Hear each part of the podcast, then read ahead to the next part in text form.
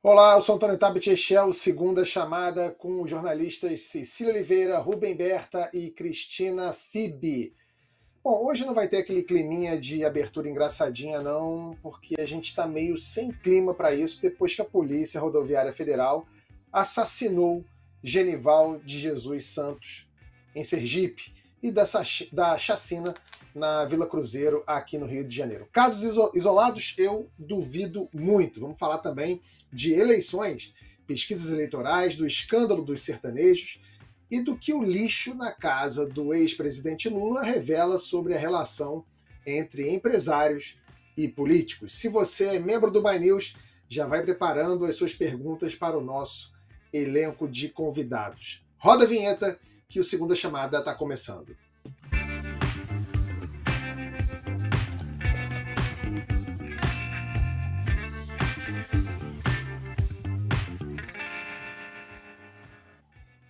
A Polícia Rodoviária Federal mudou o discurso sobre a morte de Genivaldo de Jesus Santos, torturado e morto numa viatura da corporação em Sergipe. No começo, a P R F falava em fatalidade e agora fala em indignação. A P R F também estava na operação policial na Vila Cruzeiro, aqui no Rio de Janeiro, que deixou vinte e três mortos. Também nesse caso, a corporação mudou o discurso. Primeiro, dizia que ia cumprir mandados de prisão de traficantes. Depois da repercussão, passou a dizer que a presença da P R F na operação era pela atuação do Comando Vermelho nas rodovias. Cecília, você que é a nossa especialista em segurança pública aqui. Toda fatalidade vira indignação quando há pressão da sociedade e da imprensa. E essa indignação vira o que, efetivamente? O problema está onde? Esse problema está na formação dos agentes ou está na cultura das corporações depois que esses agentes são formados? Ou é um pouco nos dois lugares? Boa noite. É um...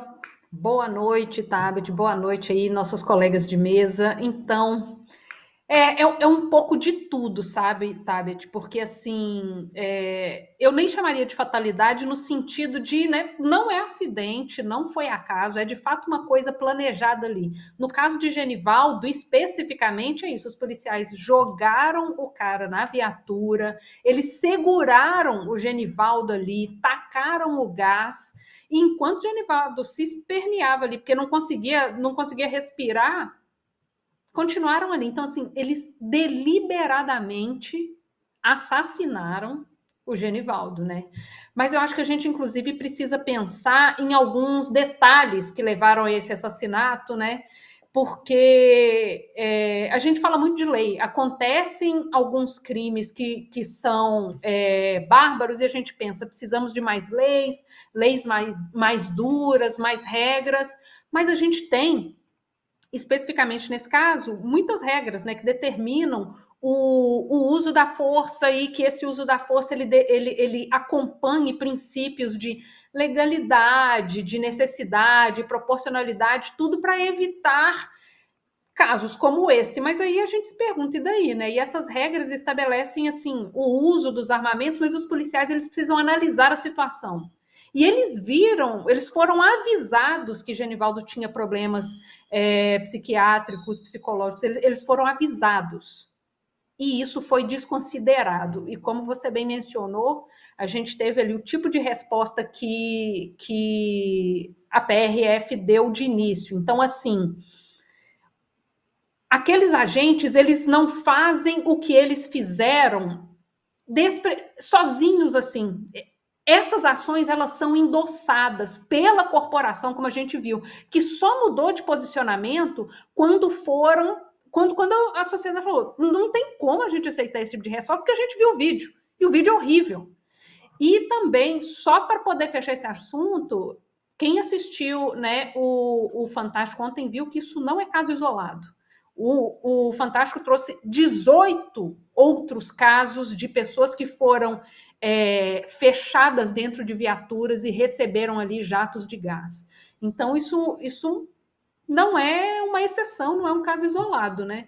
E aí, quando você vê esses vídeos que viralizaram nas redes essa semana dos cursos de formação para concurso, né? Aí você vê os caras falando que, rindo, debochando, debochando de tortura e, e, e, é. e se vangloriando do matei mesmo, tem que ser assim, então assim. Que tipo de gente está entrando nas corporações e, e como é que elas estão se mantendo ali? Porque os currículos de formação também não ajudam, não.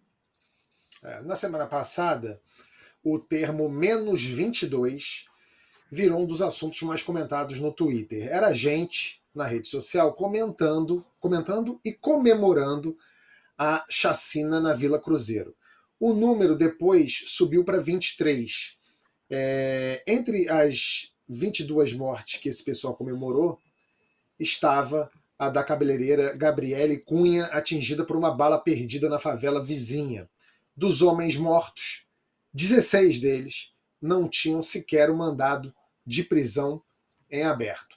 Rubem, você fez uma matéria sobre a adoção das câmeras nos uniformes dos policiais, uma medida simples que reduziu em oitenta e cinco por cento a letalidade nos batalhões é, em que foram adotadas essas câmeras em São Paulo. Justamente hoje, alguns batalhões da Polícia Militar do Rio de Janeiro começaram a usar as câmeras nos uniformes. Rubem, por que demorou tanto, hein? Olha, é, na verdade houve uma série de, de problemas na contratação e na, enfim, na, na implementação, né, pela empresa contratada pelo Estado. É, a gente tem uma lei é, específica para a questão dos uniformes, que ela é de meados do ano passado, foi uma, é uma lei aqui do deputado é, Carlos Mink, falando especificamente sobre a questão das câmeras nos uniformes. A gente precisa lembrar também que câmeras, é, é, enfim, na P M, é, não chega a ser exatamente um assunto novo, é, tem uma lei aí com mais de dez anos é, em vigor, que já determinava as câmeras é, nas viaturas dos policiais, e na prática a gente viu isso acontecer muito pouco, né? E no pouco que aconteceu, é, já houve casos relevantes aí de, de, de registros é, de violações por parte dos policiais, então não é um assunto é, antigo. É, houve essa lei De, de, de meados do ano passado, é, mas essa lei, é, é, o governador Cláudio Castro, ele vetou especificamente os trechos que falavam a respeito de prazos para implementação é, desse sistema de câmeras. Então, é, a coisa ficou um pouco solta, é, eles conseguiram concluir a licitação no fim do ano passado, houve alguns problemas com o Tribunal de Contas, aquilo atrasou um pouco, é, e aí depois a própria empresa é, vem tendo problemas é, na implementação. É, a reportagem que eu fiz na, na semana passada é, mostrava, inclusive, que durante os testes é, a P M não conseguia localizar algumas imagens que tinham sido gravadas, enfim, a coisa estava tava nesse nível a ponto de já se chegar, é, inclusive, a se cogitar de chamar uma segunda empresa, enfim, é, e aí milagrosamente, depois também é, da operação é, é, na Vila Cruzeiro e dessa reportagem que eu fiz, surge esse anúncio aí de que vai começar, que tudo começaria hoje. Agora a gente tem que ficar muito atento para saber como é que isso vai funcionar na prática, né? É, acho que tem, tem, a gente tem que acompanhar isso muito de perto, saber como é que vai ser o acesso da sociedade é, a essas imagens. Eu, inclusive, preparei uma reportagem para amanhã que fala exatamente sobre isso.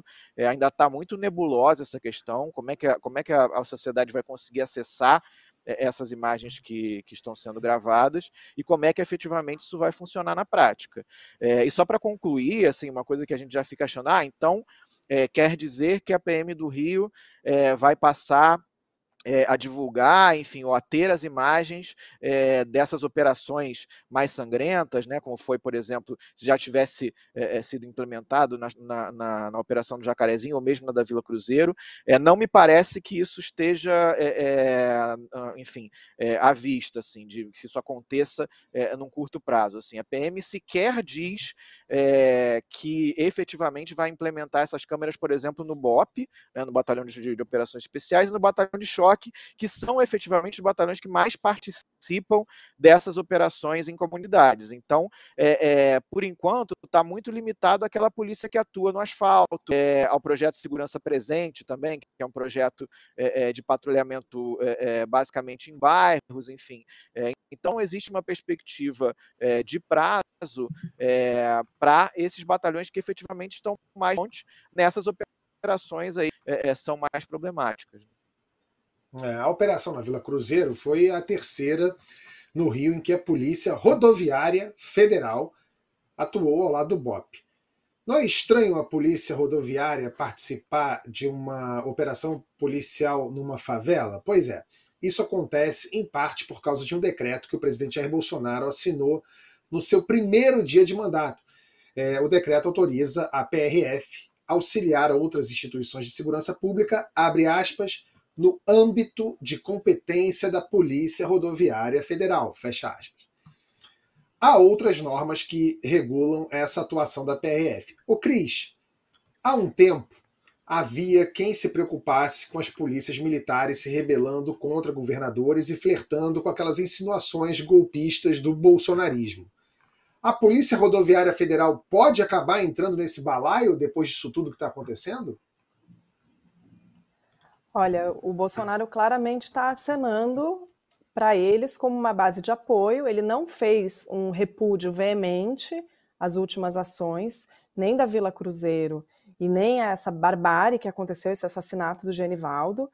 É, ao contrário, o que a gente escutou até agora é, primeiro, uma congratulação e depois uma comparação ali, agora que ele disse que vai, justiça vai ser feita, mas sem a pressão da mídia, que já escolheu um lado, que é o lado da bandidagem. E como se, então, em oposição a, aos atos da polícia, tivessem os bandidos como o Genivaldo, que no caso não estava fazendo nada que nem remotamente justificasse é, uma imobilização daquele nível, né? Lembrando que ele uma foi parado por né? andar de uma moto execução. sem capacete.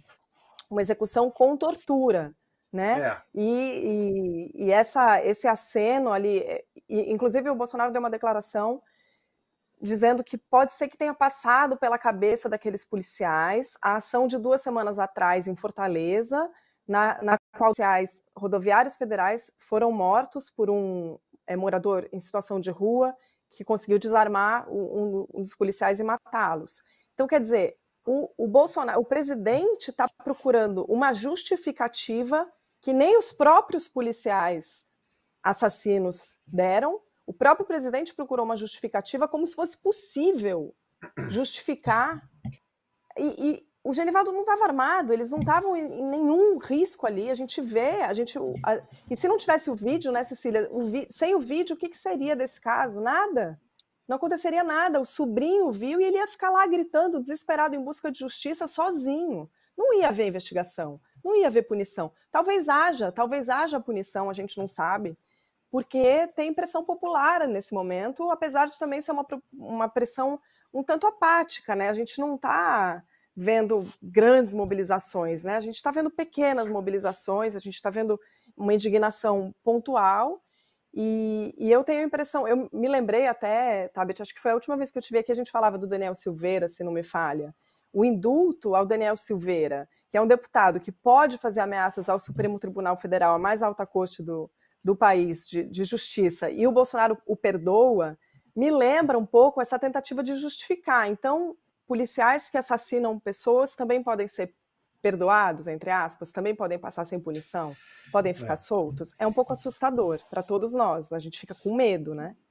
Acho que é, as câmeras a... podem, talvez, ajudar nisso. Pois é, e, e a gente percebe o humor, humor, entre aspas, né?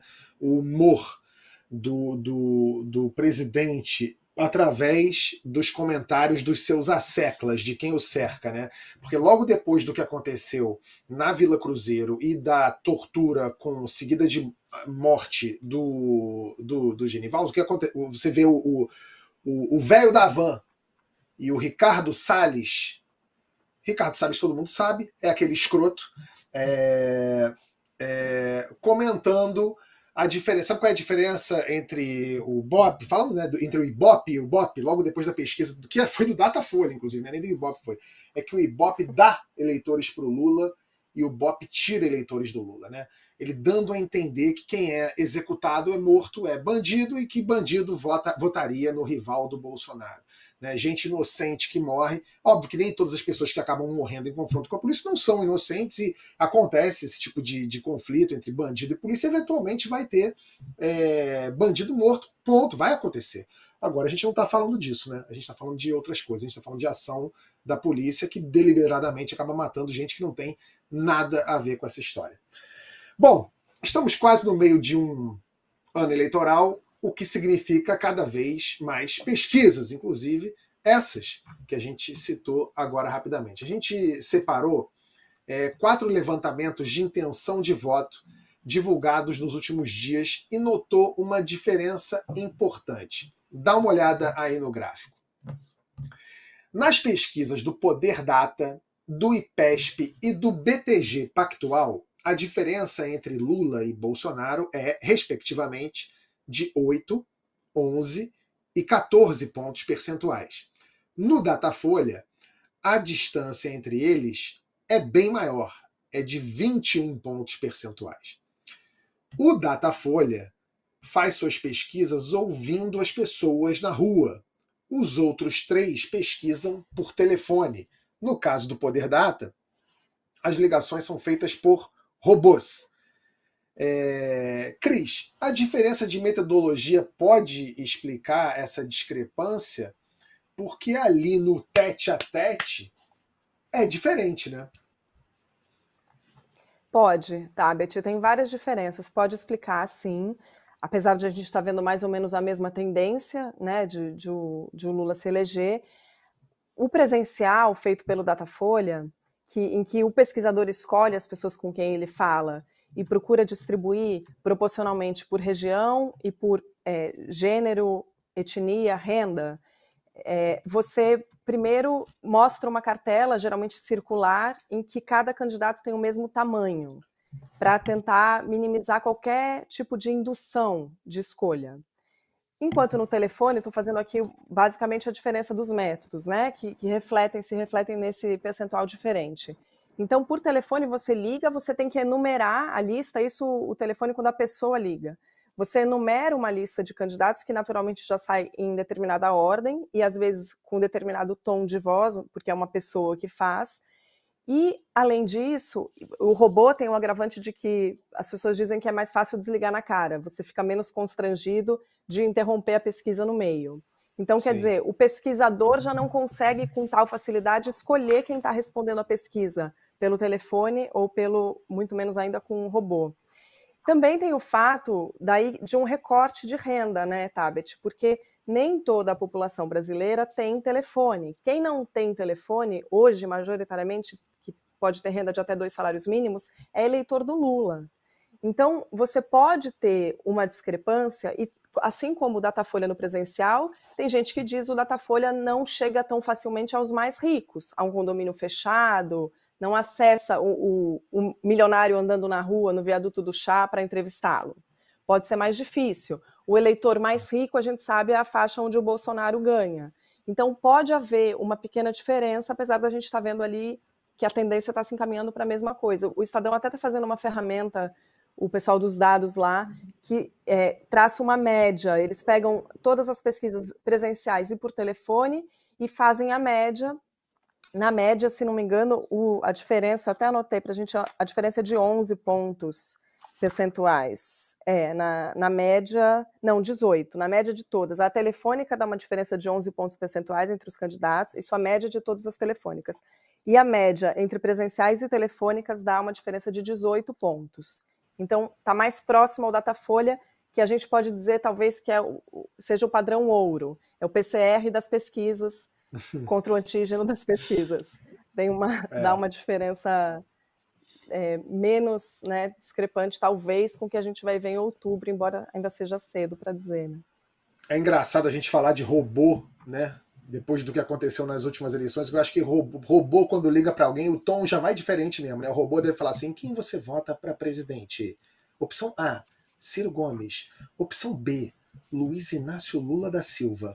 C, Bolsonaro! Oh, Bolsonaro! D, Janones. É, não, e algum de vocês fica numa ligação de robô? Alguém, alguém ouve mais de dois segundos de um robô? Porque eu desligo na hora, se for robô. Só se, só se falar na hora, porque eu até uso aqueles identificadores de chamada e já bloqueio tudo, porque... É, tô... é isso, né? De tanto você receber ligação de telemarketing, eu já pss, limei. É isso. É. O, o assunto da semana foi um dado revelado por esse último levantamento do Datafolha, né? Descartando brancos e nulos, o Lula teria hoje cinquenta e quatro por cento dos votos válidos e ganharia já no primeiro turno. A gente já falou várias vezes aqui do que pode acontecer entre o dia do resultado da eleição e a posse, né, caso o Bolsonaro perca as eleições. Né? O Bolsonaro pode aproveitar esse tempo para organizar um, daquelas papagaiadas dele lá, uma fanfarronice qualquer, fazer a versão tupiniquim da invasão do Capitólio, ou coisa pior, vai saber. Né? Eu vi muita gente na esquerda comemorando essa possibilidade de vitória no primeiro turno, e tem gente trabalhando para isso, até tentando convencer os eleitores do Ciro a trocar de, de barco. É, ô Cecília, eu tenho uma perguntinha de advogado do diabo aqui, que é a seguinte. Tudo bem, os petistas estão fazendo lá, né, o trabalho deles, óbvio, de tentar convencer o eleitor do Ciro a mudar de lado já antes, no primeiro turno, e é do jogo. Tá? Lá vamos tentar fazer isso e tal, sei lá o quê.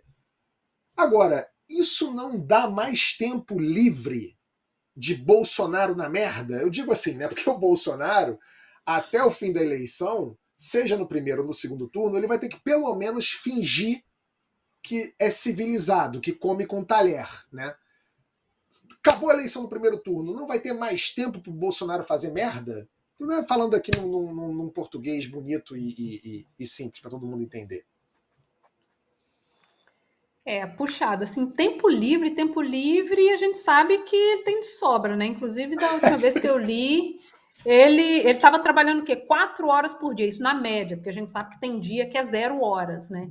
Mas, e, e aquele detalhe, isso das coisas que a gente sabe, assim, dentro da agenda oficial, que não foi colocada sob sigilo, como é o caso da agenda lá com os pastores do M E C, que eram chegados num ouro. Então, assim, pensando nessa... no tempo livre para essas articulações, na verdade, essas articulações e esse tempo livre é, são o status quo, né?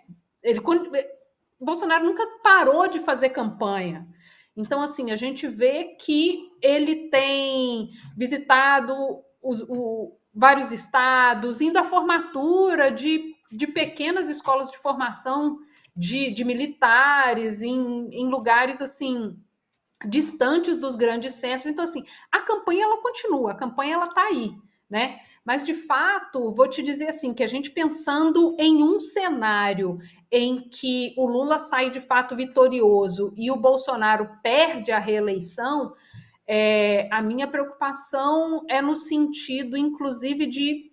eu acredito que pode acontecer qualquer tipo de coisa, pensando que ele vem radicalizando uma base que já não está muito apta a diálogo ou se submeter a algo, a, a um governo que não seja o governo que ele escolheu. Tanto é que a gente tem aí, né, é, a, a bandeira do, do voto impresso e do questionamento das urnas sendo aí inflado, não é, não é de hoje. Então, eu... eu tenho esse receio sobre o que a gente vai enfrentar no depois, porque mesmo que o Lula ganhe, eu, é, vai, ser, vai, ser, vai ser uma vitória, assim... ele vai ganhar perdendo no sentido da governabilidade, porque é, tem o, como é que se sustenta esse governo. Porque é isso, o Bolsonaro pode até perder a eleição, mas ainda o bolsonarismo ainda está aí, o Congresso vai estar aí, que vai ser... esse que vai ser com quem Lula vai tra trabalhar caso ele ganhe. Então, assim, é muita água para poder rolar mesmo. Engraçado, eu tenho eu já tive essa preocupação mais presente na minha cabeça, porque, assim, se as pesquisas continuarem nessa tendência que está agora, a gente, a gente viu o que aconteceu nos Estados Unidos, porque o Trump e o, e o Biden lá nos Estados Unidos foi pau a pau, né? Aquele fla-flu foi, de fato, um fla-flu, aquele fla-flu disputado, com gol aos quarenta e cinco do segundo tempo, com gente entrando em campo antes da na última hora, etcétera. Se o Bolsonaro toma uma chapuletada no primeiro turno ou no segundo turno, eu acho que os bolsonaristas vão ficar aquele clima de, sabe? Sabe quando teu time toma, um, toma uma coça e no dia seguinte você fala assim, rapaz, acho que eu não vou botar a camisa do meu time, não. Acho que eu não vou, ih, acho que eu não vou malhar hoje. Vou ficar em casa. Eu acho que pode... torcer, inclusive, para acontecer isso, né? É, eu, eu quero, quero acreditar agora... nisso que você está falando. É, vamos, vamos ver. Eu quero, eu quero falar vamos um pouco ver. agora do meu estado, esse lugar maravilhoso, em que a lista de ex-governadores é quase como se fosse a, a lista de presença V I P de Bangu um. Na eleição para governador, o atual habitante do Palácio das Laranjeiras, o Cláudio Castro, aparece empatado nas pesquisas com dois Marcelos. O Crivella, isso é inacreditável, para mim é inacreditável, e o Freixo.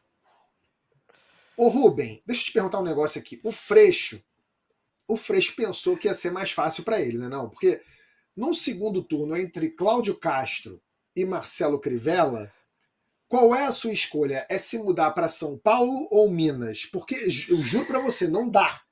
Eu não consigo entender o Rio de Janeiro. De... Nós viramos o esgoto, a manilha de merda do Brasil é o Rio de Janeiro. Nós somos o foco da desgraça, é isso aqui. O que está acontecendo? Não dá, não é possível. Não dá, não dá mais. A gente chegou no fundo do fundo do fundo do poço. Olha, eu acho que eu prefiro ficar por aqui mesmo, que ao menos eu já conheço, entendeu? Já, já sei mais ou menos quem são, enfim, vai que eu me mudo para São Paulo, para Minas, eu descubro umas coisas esquisitas também. Aqui eu já estou acostumado com os meus esquisitos, entendeu? Então fica mais, é melhor ficar por aqui mesmo. Agora, realmente é meio inacreditável, né? Assim, eu lembro quando eu vi essa pesquisa, é, cheguei a, a tuitar sobre isso, né? E aí falei, aí, aí começaram a me rebater. Falei, não, você está errado, é Marcelo, é Marcelo Freixo. Você inventou esse negócio de Marcelo Crivella, não, não, tô, não tô entendendo e tal. Aí eu fui lá, tive que mostrar o gráfico, dizendo que realmente está ali, é, enfim, é, quando se pergunta espontaneamente para as pessoas, é, é, dezesseis por cento das pessoas diziam que realmente querem o Marcelo Crivella como é, governador do, do estado do Rio de Janeiro. Realmente é, parece que a gente fica rodando em círculos, né? A gente tem é, agora a gente tem, por exemplo, novamente é, o Garotinho também surgindo aí como um, é, um possível candidato. Ele já vem fazendo é, alguns ataques aí ao, ao, Cláudio, ao Cláudio Castro, enfim. É, também temos essa figura que parece que é, nunca some aí também da, da, da política do, do Rio de Janeiro. Então, e ele efetivamente é, com possibilidade de concorrer, né? Se a justiça liberar, é, o Crivella estava lá, enfim, tá lá cantando, tá lá é, orando, não, não sei exatamente por que, que é, as pessoas resolveram lembrar do Crivella, assim, não sei exatamente se, é, se vai sair candidato a alguma coisa, mas com certeza governador não vai, então realmente foi, foi um delírio aí das pessoas nessa, nessa pesquisa é, pensar ainda no, no Marcelo Crivella, é, mas a gente tem efetivamente a possibilidade do Garotinho para bagunçar essa, um pouco essa disputa, né? Ele chegou é, em dois mil e dezoito a iniciar a campanha, mas depois é, acabou sendo barrado pela justiça, o que de certa forma, é, é, enfim, até colaborou, acho que um pouco com essa ascensão meio meteórica aí do Witzel, porque o Garotinho estava em ascensão naquele momento, enfim, o Garotinho ele é forte no, é, no interior do estado, então a gente tem é, essa figura aí é, ainda presente é, na política, ainda fazendo algum, algum efeito prático, é, mas enfim, vamos ver o que, que vai acontecer aí da, da, daqui para frente, enfim, é, cada hora surge uma, uma bizarrice diferente no Rio, né? Essa semana passada agora se falou que é, há uma possibilidade da vice do Cláudio Castro ser a Antônia Fontinelli. Quer dizer, olha... Sabe qual que é o problema aqui? A gente não pode duvidar de nada, porque pode. É, não riam. Tudo é possível nesse lugar. É, e se falou sério nesse assunto, enfim, é, eu não sei realmente qual vai ser o nosso, o nosso limite, enfim, a gente realmente fica testando isso a cada momento, é, é, realmente viver no Rio de Janeiro é uma emoção constante. Olha, eu vou, eu vou te falar, é... não tenho palavras. Ah, eu vou, vou passar para as perguntas dos membros aqui para cada um de nós. Primeiro o Orlando Orsini quer saber, o, o Rubem, ele diz aqui, a Avenida é. Rubem Berta é uma via que faz parte do corredor norte-sul de São Paulo. A via passa pelos distritos de Moema, Vila Mariana e Saúde. Ele quer saber se é algum parente seu. Rafael, é uma pergunta que, que sempre me fazem. É sim, na verdade, é, Rubem Berta é meu avô, é, que foi presidente da Varig, da extinta Varig, durante muito tempo. Então, essa é uma avenida importante de São Paulo, que é exatamente ali é, na ligação com o aeroporto, né? Então, enfim, é, a homenagem, acredito que seja assim, tenha sido um pouco por causa disso. É, e assim, é, Rubem Berta é meu, meu avô, que foi, enfim, quase, foi praticamente fundador, ele foi o primeiro funcionário da Varig e depois foi muito tempo presidente da empresa. Então, tá respondida a pergunta, Orlando. A Stephanie Matias quer saber em que estados nós vamos votar. Eu vou votar no Rio de Janeiro, o Rubem, imagino que também no Rio de Janeiro, né? E vocês duas, Cecília e, e, e Cris? Eu voto no Rio. Desde quando me mudei para cá, já transferi, transferi meu voto tem muito tempo. Eu também sou paulistana com o voto transferido aqui, porque a gente tem que tentar se proteger um pouquinho aí, né? E, e só uma observação, o Crivella não gostou nem de ser prefeito, né, gente? Eu espero que ele não tente um cargo maior, porque ele detestava, visivelmente, ser prefeito dessa cidade. Bom, mas então, aqui, pelo menos então todos aqui, votamos aqui. Então aqui a gente tem, pelo menos, garantido que ninguém vai votar em Cláudio Castro e nem Crivella no primeiro turno. Então, acho que aqui, aqui, nessa tela, não tem. Mas não vou dizer que ninguém aqui votaria num Cláudio Castro se tivesse um segundo turno com Crivella. Aí. Eu já, eu já tive que votar no. Eu, eu já tive que votar no Pezão, galera. Eu vou, vou falar, votei no Pezão. Já, teve, já aconteceu. Imagina. Se já tem Crivella, imagina, não tem como. Não, não dá. É, foi Pezão, nem sei quem votei. Puta, eu sei lá. Enfim, eu, eu, eu, tem Crivella de um lado, eu voto do outro lado. Crivella e Lúcifer. Lúcifer. Eu tô, eu tô nessa. Aliás, o Eduardo Paes, ah, ele não ganhou a eleição, na verdade, né? Ele, na verdade, foi uma questão mesmo do Crivella mesmo, né? Assim, eu acho que o Crivella era tão ruim que é, ficou bem mais fácil para o Eduardo Paes, né? Não foi nem tão Olha, não importa. Dele, né? Perto do, perto do Crivella, o Eduardo Paes é Churchill, ele é o Obama, ele é Angela Merkel, não tem como comparar. É, e tem uma pergunta aqui da Márcia Ivana Lima e Silva. Ela pergunta qual a possibilidade da, da família Bolsonaro fugir caso perca as eleições. Eu não sei o que vocês acham. Eu acho que se o Bolsonaro perde as eleições, ele já procura um Airbnb na Hungria. Eu já acho que ele vai para lá. O que, que vocês acham?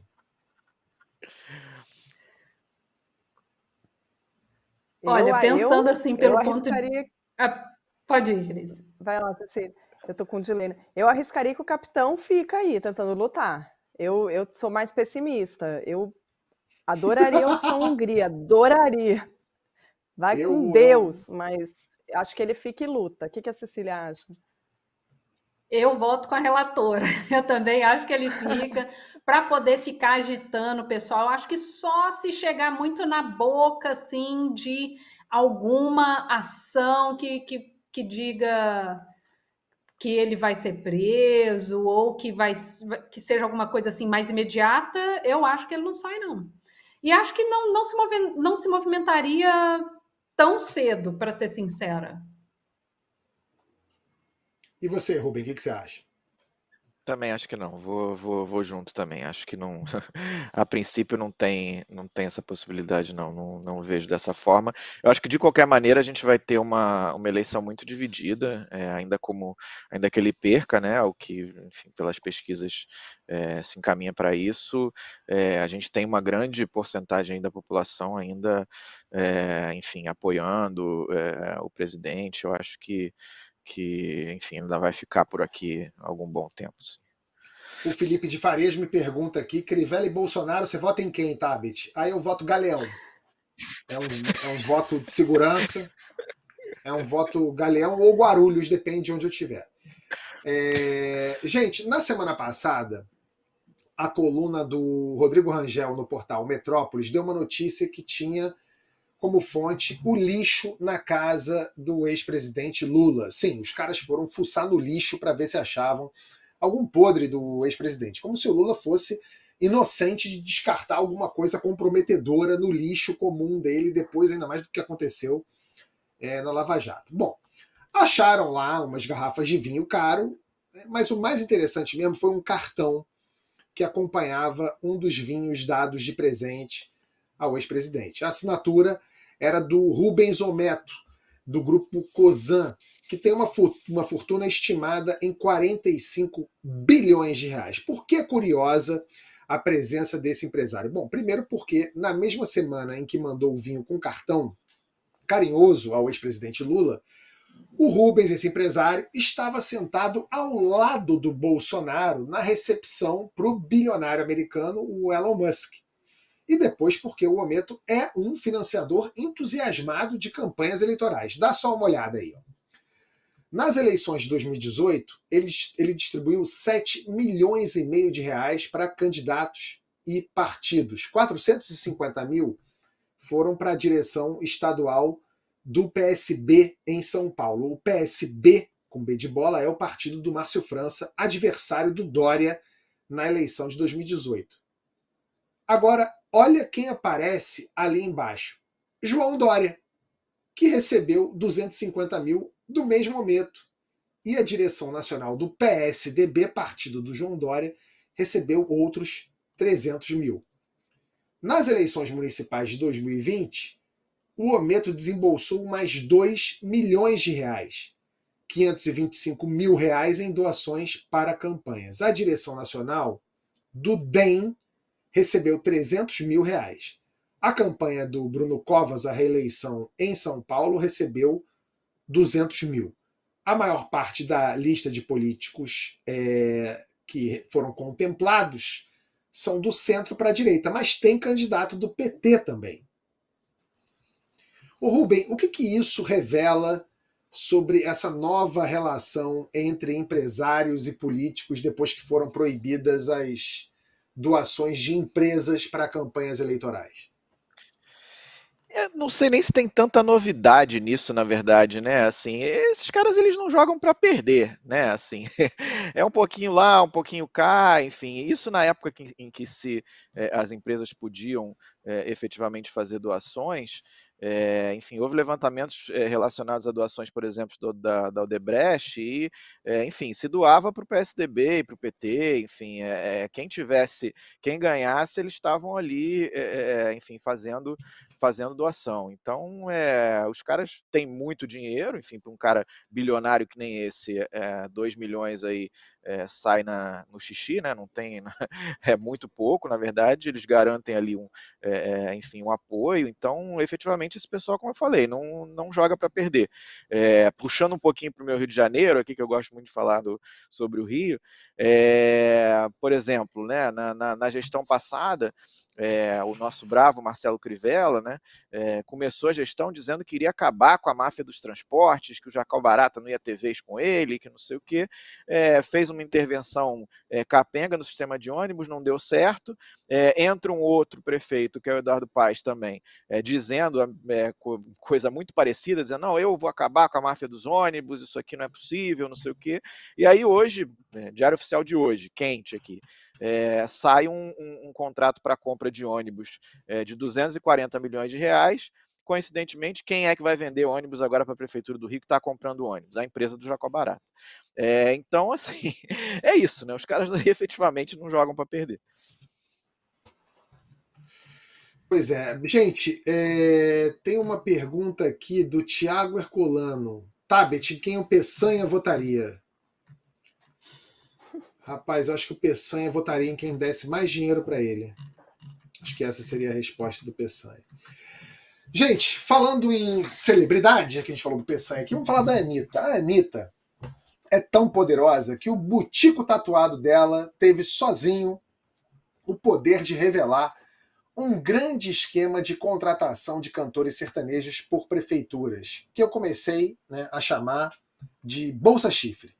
Recapitulando, duas semanas atrás, o cantor Zé Neto falou orgulhoso durante um show que ele e seu parceiro Cristiano não dependiam de Lei Rouanet e nem de fazer tatuagem no toba, termo usado por ele, para aparecer.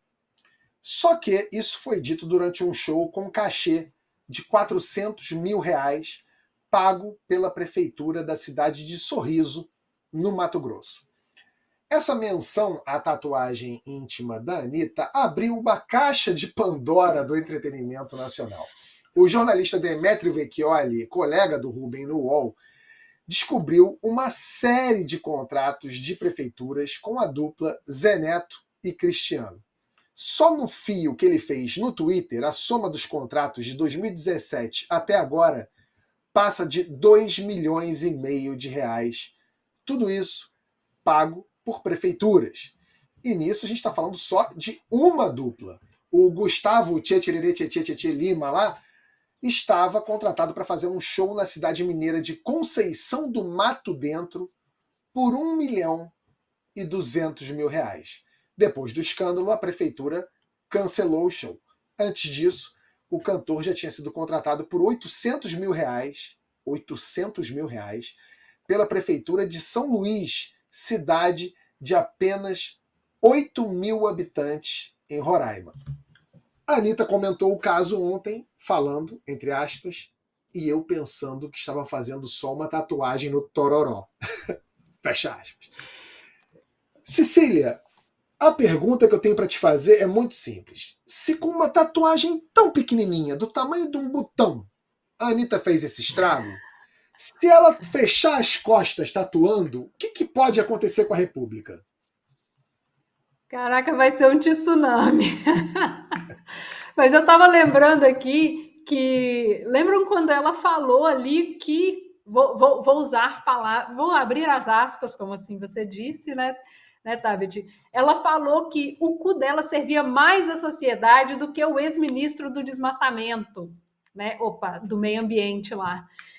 E, é. cara, ela não mentiu. Com essa tatuagem, ela abriu, como você disse, abriu a, a, a tampa de Pandora. E a gente saiu ali do Anitta é isso, aquilo, aquilo outro, para os sertanejos sendo expostos por serem pagos com dinheiro público, né? E nesse caso aí que vocês têm.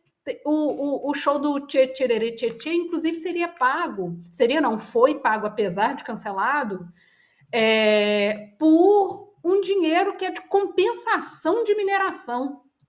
E olha que esse dinheiro da compensação ele deveria ser lá aquela coisa para educação, infraestrutura. O pessoal deu um nó na justificativa para poder conseguir direcionar esse dinheiro para o show. Então, assim, ainda tem muita água para rolar, porque foram des- descobrindo aí É, é, que a empresa tem lá, a, acho que, como que chama? One Seven, eu acho que a, que a empresa chama, que tem lá os seus, o, seu, o seu catálogo, né, de, de dupla sertaneja para poder oferecer os shows. Então, assim, é, essa história só começou, ainda tem muita água para rolar e estou aqui com a minha pipoca na mão querendo assistir o que mais a Anitta fará por nós.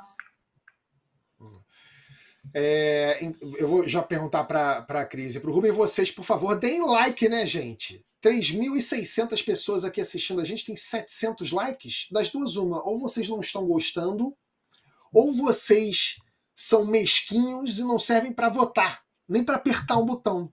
A gente tem ano eleitoral, gente. Aperta o botão aí, pô, dá um like aí pra gente.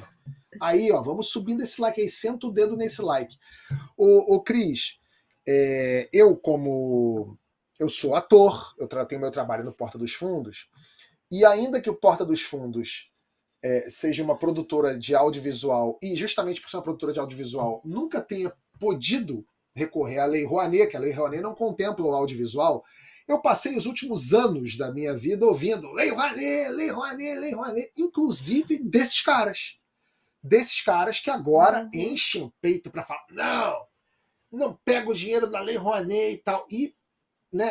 Que já é uma imbecilidade, porque o, o, o cara que, que fala da Lei Rouanet, ele não pensa, ou melhor, o cara que critica a Lei Rouanet, ele pensa só na Gal Costa, ele pensa no Caetano Veloso, ele pensa no, no Murilo Benício, ele pensa na Anitta, ele não pensa no cara da maquinária, que carrega equipamento, do motorista, da produção, da cozinheira, do segurança, enfim, da indústria toda que movimenta é, o entretenimento e as artes no país.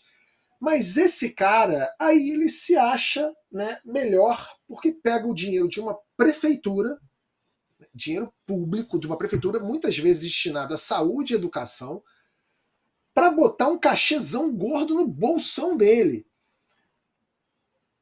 O que que, o que que é isso, Cris? Freud explica? Qual é a questão? Esse cara, ele... É, porque tem que ser muito cara de pau, né? Para falar de Lei Rouanet e, no fim do dia, pegar dinheiro da, da prefeitura de Tribobó das Cruzes, uma cidade de oito mil habitantes. Imagina, um milhão, dois milhões de reais numa cidade de oito mil habitantes muda a cidade, gente. Muda completamente a cidade. E não, vira investimento do pão e circo lá pro cara. Da onde vem isso? Por que isso acontece, Cris? Eu queria de verdade entender. Não sei se você tem esse palpite.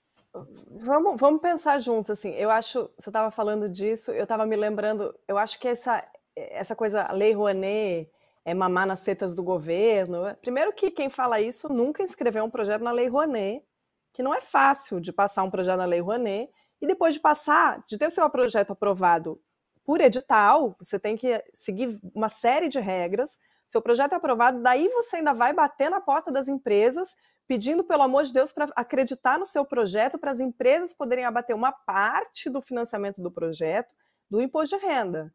Então, quer dizer, é, é, um, é um sistema bem que foi bastante pensado para que houvesse fomento na cultura, como você falou, Tabet, para fomentar uma indústria, porque tem um monte de gente por trás. E, e essa galera que fala de mamar nas tetas, e aí ainda por cima vai lá e faz show com dinheiro diretamente dado, sem licitação, sem edital, sem, sem democracia. Ah, escolhem e levam o dinheiro.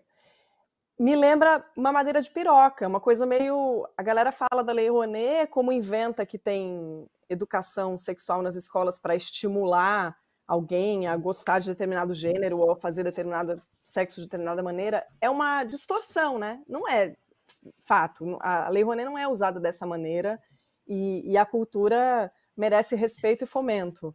Enfim, e o que eles estão, o que eles fizeram com esses dinheiros que também, graças à Anitta, ficamos sabendo, porque jamais ficaríamos sabendo que isso estava acontecendo, e se em uma semana, dias dessa polêmica, a gente está... É, sabendo feito cascata, né? De mais prefeituras e mais prefeituras e mais prefeituras no Brasil inteiro fazendo isso. E ainda tem, né, Tabet, uma, uma certa guerra ideológica ali dos sertanejos que tem, um, não sei se eu estou falando bobagem, mas uma tendência ali de apoio ao Bolsonaro contra a Anitta, que explicitamente vem há alguns meses pedindo voto anti-Bolsonaro, voto em Lula, e ela ainda, lembra, pediu para os jovens tirarem o título de eleitor, pediu para o Leonardo DiCaprio pedir para os jovens tirarem o título de eleitor. Então, acho que tem uma guerra explícita ideológica, tem um ataque especificamente à Anitta, que, enfim, tiro pela culatra, com perdão da, da expressão, mas, mas eu acho que tem... E, e tem essas fake news, essas mentiras que cercam esse mito da Rouanet, É, como se fosse um, um, um dispositivo fácil de mamar nas tetas do governo, como é fechar um contrato sem licitação com uma prefeitura, né? Pois é, esses Só contratos... Para acrescentar... É, é, então, eu, eu ia te passar justamente isso, Rubem, para você acrescentar, uhum. Mas você acha que essa caixa de Pandora aberta pelo milagroso ânus da Anitta tatuado... e que daí saiu um arco-íris que, que, que, que brinca... Será que a gente vai ter uma mudança? Porque, assim... Né? É, a gente está aí vendo esses, esses para mim são escandalosos, né? Uma prefeitura de uma cidade de oito mil habitantes que paga um milhão e meio por um show de um sertanejo, para mim isso é escandaloso, com dinheiro de educação e, e saúde, mas também não é novidade, né? Isso não acontece agora, não é dois mil e vinte e dois que a gente está falando, isso acontece há muitos anos, em muitas prefeituras, em muitos lugares. Rubem, você acha que vai... Vai, vai mudar? A gente vai ver alguma, alguma guinada a partir disso? A gente vai ter uma C P I do sertanejo, o, o, a grande curva do cu da Anitta mudando isso tudo? Ou não? Vai ser agora, vão, vão, vão caçar os sertanejos aí e daqui a meia hora volta tudo como era antes? É, não sei, não acho muito, muito provável não que a gente caminhe aí para uma investigação mais, mais profunda. Enfim, então estão aí pulando casos, né, cada vez é, mais aí a cada dia, é, mas enfim, realmente não, não, não sei se isso efetivamente vai vingar. É, só um adendo que eu queria fazer em relação à questão da, da Lei Rouanet, a gente está falando aqui de mudanças, né? É, enfim, há mudanças na, da, em relação à questão da, da Lei Rouanet na gestão Bolsonaro, é, foi até uma reportagem do próprio U O L do, do, do mês passado, meu colega Igor Mello, é, falando sobre é, a possibilidade aí de se usar recursos da, da, lei, da Lei Rouanet para é, eventos pró-armas, documentários pró-armas, enfim. É, o nosso grande Mário Frias, é, é, enfim, houve vídeos aí mostrando é, o Mário Frias é, se reunindo com representantes é, dessas entidades pró-armas e meio que dando é, uma ideia aí de caminho das pedras, de como que poderia, é, como que eles poderiam fazer para poder é, pegar, um, captar um, um dinheirinho da, da Lei Rouanet também para fazer aí documentários, podcasts, enfim, tratando dessa questão da arma. Então já, já tivemos aí uma, é, temos uma possibilidade de mudança, é, é, inclusive na, no foco aí da, da Lei Rouanet. É, achei importante falar desse assunto porque, né, se criticou tanto, enfim, e aí é, agora vem essa, essa possibilidade de caminho. É, em relação a esse ponto mesmo dos shows, é, enfim, é isso, é algo histórico, isso acontece é, é, em prefeituras pequenas, enfim, é, os aniversários da, da, da cidade, sempre, é, em geral, tem é, esses eventos que reúnem é, aí os mais, os mais diversos artistas, e, é, e tecnicamente, assim, é, é, é muito fácil, na verdade, você fazer esse tipo de contratação, né, assim, é, eu que acompanho um pouquinho essa questão de administração pública, a gente geralmente fala em questão de licitação, né, aí você, ah, você vai licitar, você quer comprar, sei lá, qualquer coisa, você quer comprar um, um utensílio para uma escola, você quer comprar qualquer tipo de, de, de serviço, enfim, você tem que fazer uma licitação, você tem que consultar é, fornecedores. No caso de um show, é, isso não é necessário, né? É, é o que se chama de inexigibilidade. Quer dizer, é, é, por exemplo, o Gustavo Lima, só o Gustavo Lima faz o show do Gustavo Lima. É, então ele pode dizer ali quanto que ele quer É, no valor do show dele. Ele vai no máximo dizer, olha, é, prefeitura de não, não sei onde, eu cobrei é, tanto aqui para a prefeitura de não sei onde, tanto para dar outra e tanto para outra. Então vou, vocês eu vou co cobrar mais ou menos na média do que eu tenho cobrado. É, mas é muito fácil, inclusive, estipular o valor. É, e a fiscalização nem se fala, né? Assim, imaginar é, que uma prefeitura pequena do interior, com oito mil habitantes, vai fiscalizar alguma coisa é, a respeito de um contrato é, milionário, de um show de um sertanejo, eu acho que chega a ser, é, enfim, é, é, muito, muita pretensão da nossa parte que isso aconteça. É, não sei se pode acontecer é, um movimento maior em torno disso, mas, enfim, também é complicado, teria, teria que se ver exatamente é, é, verba de onde, se for verba federal, por exemplo, o Ministério Público Federal poderia agir, enfim, é, talvez até o Tribunal de Contas da União, tem uma série de caminhos aí para para serem percorridos, é, mas eu não sei se uma investigação maior, enfim, que vá efetivamente é, é, dar conta, como se fosse uma C P I do sertanejo que você falou, é, aconteça, assim, acho, acho um pouco improvável. Não, vamos ficar na torcida tá, aqui. Beth, né? Eu posso eu... só trazer uma, uma, opera... uma informação unindo aí o que o, o, que o Rubem disse, claro, sobre, essa, sobre a Lei Rouanet e armas.